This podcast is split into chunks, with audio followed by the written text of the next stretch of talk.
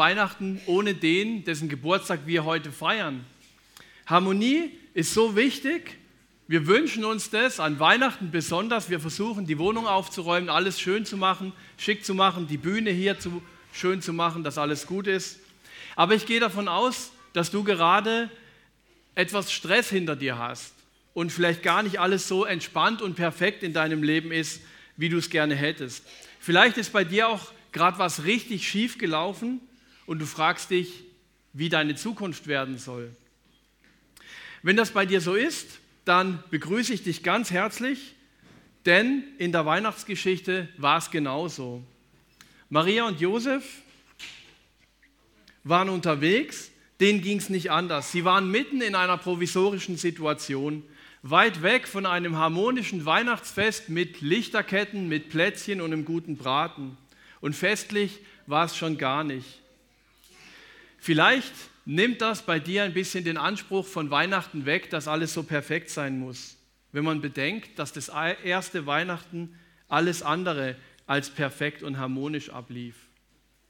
Josef und Maria waren in einem unnötigen politischen Druck ausgesetzt, weil jeder Bürger sich in seine Geburtsstadt eintragen musste und dorthin zurückreisen musste. Und das auch in hochschwangerem Zustand. Dazu war es für Josef ein innerer Kampf, überhaupt mit Maria loszuziehen, weil es für ihn furchtbar war, als sie ihm gesagt hat, dass sie schwanger ist von jemand anderem und gar nicht das Kind ist vom Heiligen Geist. Und sie, Josef wollte sich von ihr trennen, weil ihm das zu viel war. Das war ihm zu peinlich, das ging nicht. Und in der damaligen Zeit war das ganz normal, dass man erst heiratet und dann ein Kind kriegt. Und das war ein gesellschaftlicher Druck, der jetzt auf Josef lastete. Und das hat Stress in die Beziehung gebracht. Josef wollte sich trennen, aber er hat sich dann doch nicht getrennt, weil Gott zu ihm gesprochen hat. Gott hat hier schon heilend eingegriffen. Und für Maria war das Ganze sowieso unangenehm und peinlich, weil sie ein Kind erwartete, ohne verheiratet zu sein. Das war ein gesellschaftliches No-Go. Zum politischen Druck kam die Beziehungskrise, die jetzt überwunden war, und der gesellschaftliche Druck obendrauf. Dann in einem neuen Umfeld so eine außergewöhnliche Situation wie eine Geburt zu meistern, das ist Stress pur. Kein festes Zimmer, kein Babybett, nur eine Futterkrippe, alles ein Provisorium.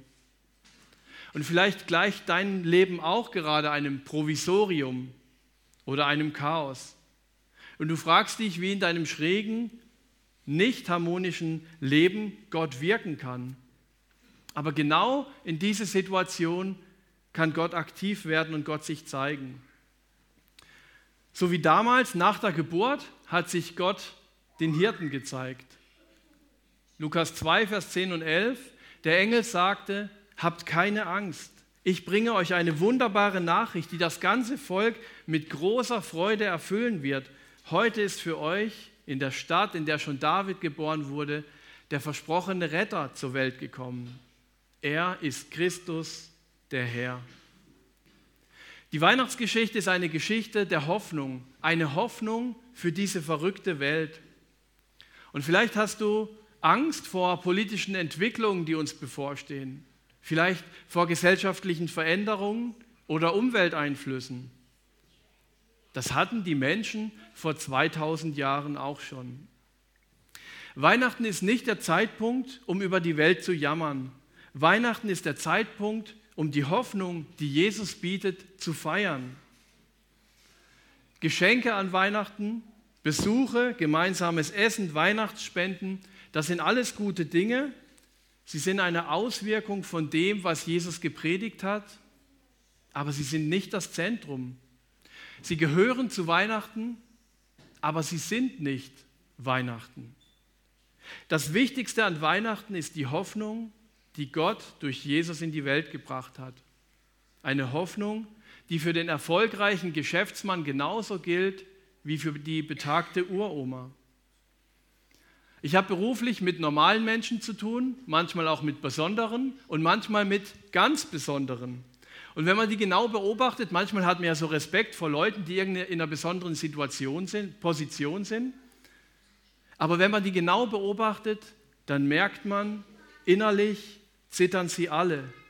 Angst vor der Zukunft hat jeder mal, das gehört zum Leben dazu. Aber in all diese Ängste ruft uns die Bibel zu, und ich wiederhole den Vers nochmal, weil er so wichtig ist, habt keine Angst, ich bringe euch eine wunderbare Nachricht, die das ganze Volk mit großer Freude erfüllen wird. Es gibt Hoffnung. Für wen gibt es diese Hoffnung? Für alle, für alle, die daran glauben. Dieser Vers ist ein Geschenk Gottes an dich. Hast du Lust auf eine gute Nachricht? Hast du Lust, mit großer Freude erfüllt zu werden? Die versprochene Rettung für dein Leben ist jetzt da. Jetzt kann es losgehen. Aber man kann sich natürlich fragen, was wurde denn wirklich neu durch Jesus? Und damals hofften die Menschen drauf, dass Jesus sie befreien würde aus der Besatzungsmacht, dass Jesus die Römer besiegen würde und die Juden wieder ein freies Volk werden. Aber das hat Jesus nicht getan. Stattdessen hat er Wunder getan und die Leute haben sich gefreut und gedacht, wow cool, Jesus verbessert unsere Lebensbedingungen. Einmal hat er Tausende von Menschen satt gemacht oder mehrmals und die Leute haben sich gefreut, jeden Tag Gratisbrötchen, das wäre was, so kann es weitergehen. Und wir hoffen heute auch, dass Jesus unsere Lebensbedingungen hier auf der Erde verbessert. Und manchmal tut das auch. Das passiert auch heute immer wieder. Aber es sind Einzelfälle.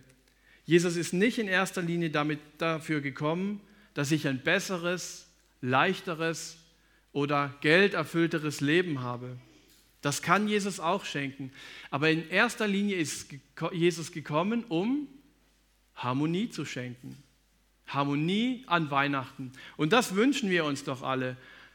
Aber wir wissen auch, dass es meistens mehr Wunsch als Wirklichkeit ist.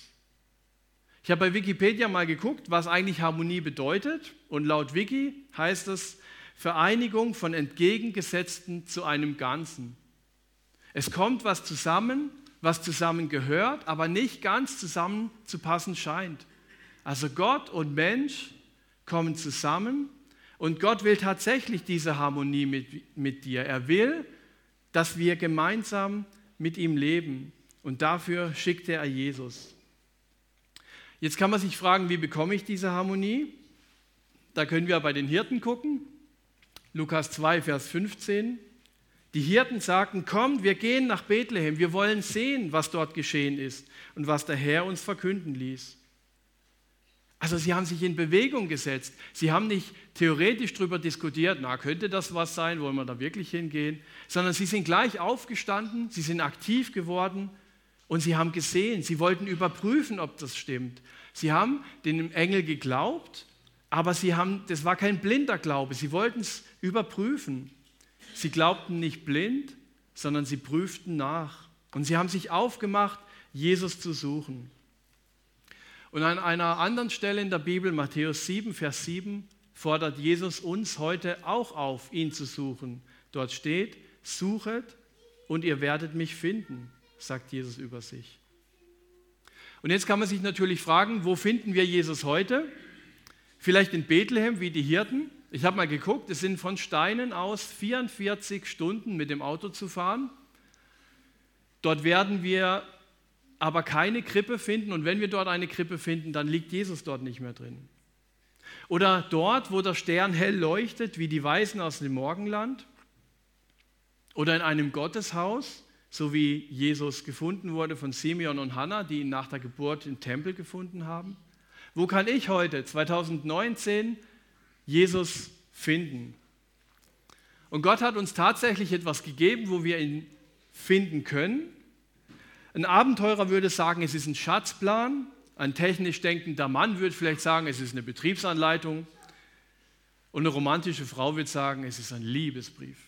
Wie auch immer, der Schlüssel, um Jesus zu finden, ist die Bibel. Und jeder, der in der Bibel Jesus sucht, der wird ihn auch finden. Das hat Gott versprochen. Schon vor 500 Jahren sagte Martin Luther, die Heilige Schrift ist die Krippe Christi. Also wenn wir heute in der Krippe gucken würden, Jesus liegt nicht mehr in der Krippe. Dieser kleine Jesus, wir dürfen uns gern daran erinnern und ihn heute feiern, aber Jesus ist, ist ans Kreuz gegangen, ist auferstanden, in den Himmel gefahren und lebt jetzt mitten unter uns unsichtbar. Und an diesen Jesus glauben wir und nicht an den in der Krippe. Die Krippe ist heute leer. Die Heilige Schrift ist die Krippe Christi. Also dort finden wir Jesus heute. Und in der Bibel zu lesen, das ist nicht nur Wissensvermittlung, sondern es, ist, es wird uns berichtet davon, dass wenn wir in der Bibel lesen, Heilige, der Heilige Geist zu uns spricht und unser Denken und unser Herz verändert. Und wenn das für dich neu ist oder wenn du es schon lange nicht mehr gemacht hast, dann fang doch einfach an im Neuen Testament. Es ist am einfachsten. Warum nicht im Lukas-Evangelium bei der Weihnachtsgeschichte?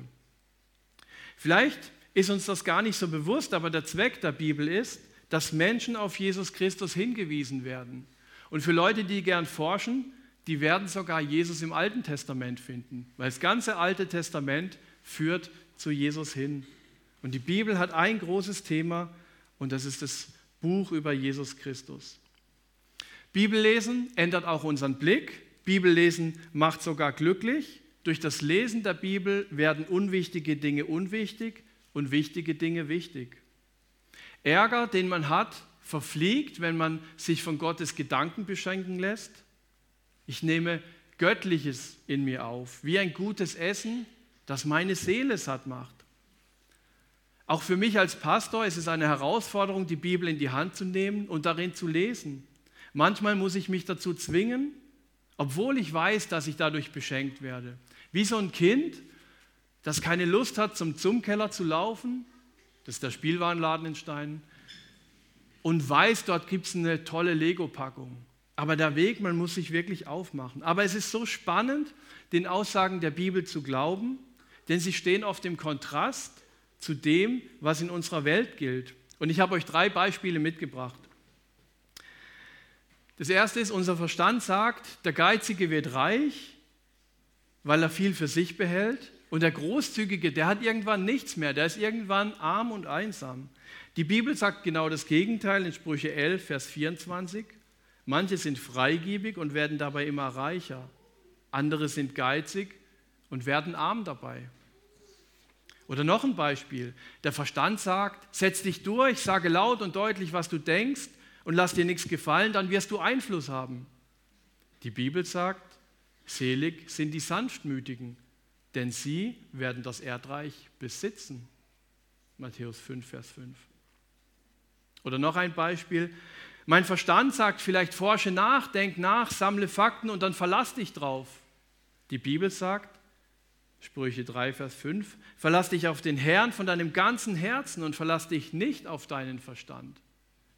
Es heißt nicht, dass wir nicht unseren Verstand einsetzen sollen, den sollen wir gebrauchen. Aber verlassen sollen wir uns von unserem Herzen her auf Gott. Die Herzenshaltung ist wichtiger als der Verstand. Zu was ich euch heute ermutigen möchte, ist, dass du deine christliche Box verlässt, in der alles so gut erklärbar ist. Jesus ist so viel größer, als wir uns das vorstellen können. Viel größer als dieser Jesus in der Krippe. Und wir können auch Gott nicht in jedem Detail erklären. Es gibt Dinge, die sind einfach nicht erklärbar, weil Gott viel größer ist als wir. Und ich habe euch einen Gedankenanstoß zu Weihnachten mitgebracht, der euch vielleicht einfach neue Gedanken gibt. Geistliche Veränderung geschieht, wenn wir glauben, dass Gott bereits alles getan hat für uns und wenn wir beginnen, in seiner dynamischen und übernatürlichen Kraft zu leben. Wenn du dich nach geistlichen Veränderungen in deinem Leben sehnst, dann ist es möglich, nämlich dann, wenn du glaubst, dass alles, was nötig ist, um zu Gott zu kommen, bereits durch Jesus am Kreuz getan wurde. Ich kann mit keiner Leistung dieser Welt mich bei Gott einkaufen, auch nicht mit einem moralisch vorbildlichen Leben. Heißt das, dass ich jetzt einfach geistlich gesehen chillen kann, ich kann mich zurücklehnen? Das heißt es nicht, nämlich jetzt beginnt die Herausforderung, der zweite Teil. Ich soll in Gottes übernatürlicher, dynamischer Kraft leben. Das bedeutet, die eigentlich wichtigen Dinge in meinem Leben tut Gott durch seine Kraft. Und das ist manchmal schwieriger zu akzeptieren oder zu leben, wie Gesetze zu erfüllen. Aber es kann jeder von uns ausprobieren. Ich glaube, jeder von uns hat Themen in seinem Leben, wo er anstößt, wo er nicht weiterkommt. Und ich lade dich ein dazu, das nächste Problem, das du hast in deinem Leben, was dich beschäftigt, nicht alleine zu lösen, sondern Jesus hinzulegen und an Jesus abzugeben. Er soll sich darum kümmern und er hat versprochen, er wird sich darum kümmern. In Gottes dynamischer Kraft zu leben heißt auch, dass ich nicht an meine Möglichkeiten denke, sondern mit Gottes Möglichkeiten rechne. Und plötzlich sind Dinge möglich, die ich vorher nie möglich gehalten hätte. In Markus 9, Vers 23 sagt Jesus, alle Dinge sind möglich dem, der da glaubt. Da werden plötzlich Beziehungen gesund, Menschen von falschen Vorstellungen befreit, Wahrheit kommt in das Leben. Und wenn du erlebst, dass durch Jesus ein Leben möglich ist, das eigentlich so nicht möglich ist, dann willst du nichts anderes mehr. Und ich glaube, für Christen ist es die größte Herausforderung, nicht so zu werden wie die Pharisäer, die jedes Gesetz auf die Goldwaage legen, die alles perfekt machen wollen und dabei vergessen, in der Kraft Gottes zu leben.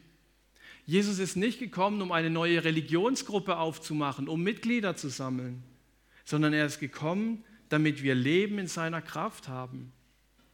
Und ich mache das so, wenn ein Gesprächspartner zu mir kommt mit einem, mit einem Problem und es mit mir besprechen will, dann reden wir kurz drüber und dann lege ich das Jesus hin im Gebet und sage, Jesus, ich kann das Problem nicht lösen, ich will es auch nicht lösen mit meinen Möglichkeiten, sondern löse du das mit deinen Möglichkeiten. Das ist Leben in der Kraft Gottes. Oder ihr wisst, wir planen als Gemeinde ein neues Gemeindezentrum mit Kindergarten. Und eigentlich ist es ein Projekt, das zu groß ist für unsere Gemeinde. Aber als Gemeindeleitung sind wir sicher, dass es dran ist, weil wir wollen, dass noch viel mehr Menschen diesen Jesus kennenlernen. Und dazu brauchen wir einfach Platz und Möglichkeiten. Aber wir wissen auch, dieses Projekt schaffen wir nicht aus unserer Kraft. Und wir gehen vorwärts in der Kraft Gottes. Das heißt, es öffnet sich eine Tür nach der nächsten. Wir haben noch nicht den fertigen Plan im Kopf, aber wir gehen einfach vorwärts und wie ein Adventskalender löst sich ein Problem nach dem anderen. Vor zwei Wochen standen wir hier und haben dafür gebetet wegen dieser Hochspannungsleitung, Mittelspannungsleitung, dass die wegkommt. Und diese Woche gab es Gespräche beim Bürgermeister. Also es sieht so aus, dass die wirklich wegkommt. Hätten wir nicht gedacht, dass innerhalb von zwei Wochen dieses Türchen aufgeht. Oder jetzt stehen wir vor der nächsten Tür. Wir haben mal alles ausgerechnet, jetzt wird das ganze Projekt eigentlich teurer, als wir es uns denken, dass wir es leisten können. Sollen wir es jetzt verkleinern oder sollen wir darauf vertrauen, dass es doch was wird? Beides ist die Realität. Gott sagt, wir sollen gute Haushalter sein, wir sollen nicht übertrieben irgendwas planen, was unrealistisch ist. Und gleichzeitig sagt Gott, wir sollen mutig sein, wir sollen groß denken.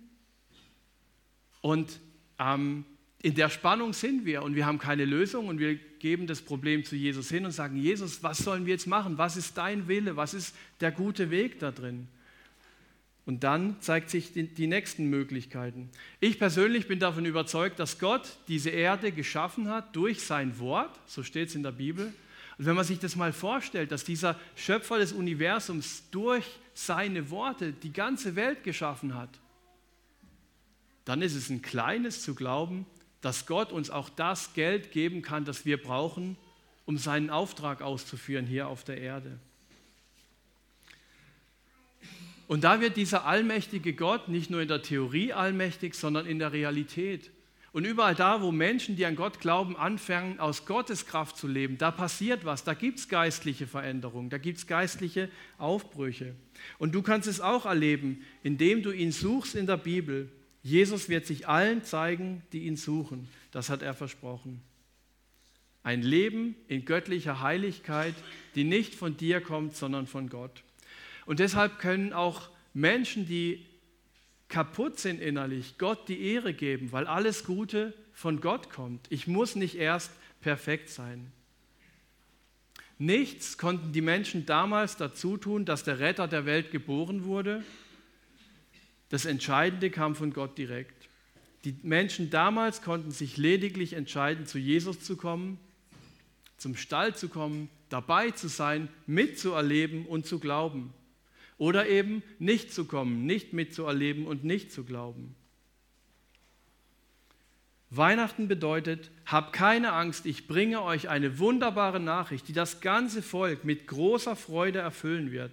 Lukas 2, Vers 10. Und wenn du diesen Gedanken mitnimmst in dein persönliches Weihnachtsfest, dann ist viel gewonnen, weil es die Kernaussage vom Evangelium ist. Das größte Geschenk, was Gott dir bieten kann in deinem Leben, ist eine aktive Beziehung zu Jesus. Ich muss lediglich glauben, dass er Gottes Sohn ist. Gemeinsam mit anderen diesen Glauben leben und mich mutig auf ihn verlassen. Wir haben mit Jesus eine glänzende Zukunft vor uns. Nicht die Zukunft dieser Erde, die ist vergänglich und kaputt. Aber in dieser kaputten Welt eine Hoffnung mit Jesus, die uns niemand nehmen kann. Eine Hoffnung, die unabhängig ist von äußeren Situationen. Ein ewiges Leben, das so schön und hinreißend sein wird, wie das, was Gott sich eigentlich für diese Erde gedacht hatte, das Paradies. Und der Zugang dazu ist leicht erklärt. Johannes 3, Vers 36. Wer an den Sohn glaubt, hat ewiges Leben. Wer an den Sohn nicht glaubt, der hat das ewige Leben nicht. Was für ein genialer Tag heute. Heiligabend ist vielleicht der Abend für dich, wo du sagst, ich will das festmachen mit Jesus. Ich will wirklich mit dir leben. Und dann kannst du zu Hause hinknien, kannst beten und sagen, Jesus, ich möchte mit dir leben. Füll du mein Leben und ich werde dir treu sein. Hab keine Angst, ich bringe euch eine wunderbare Nachricht, die das ganze Volk mit großer Freude erfüllen wird. Amen.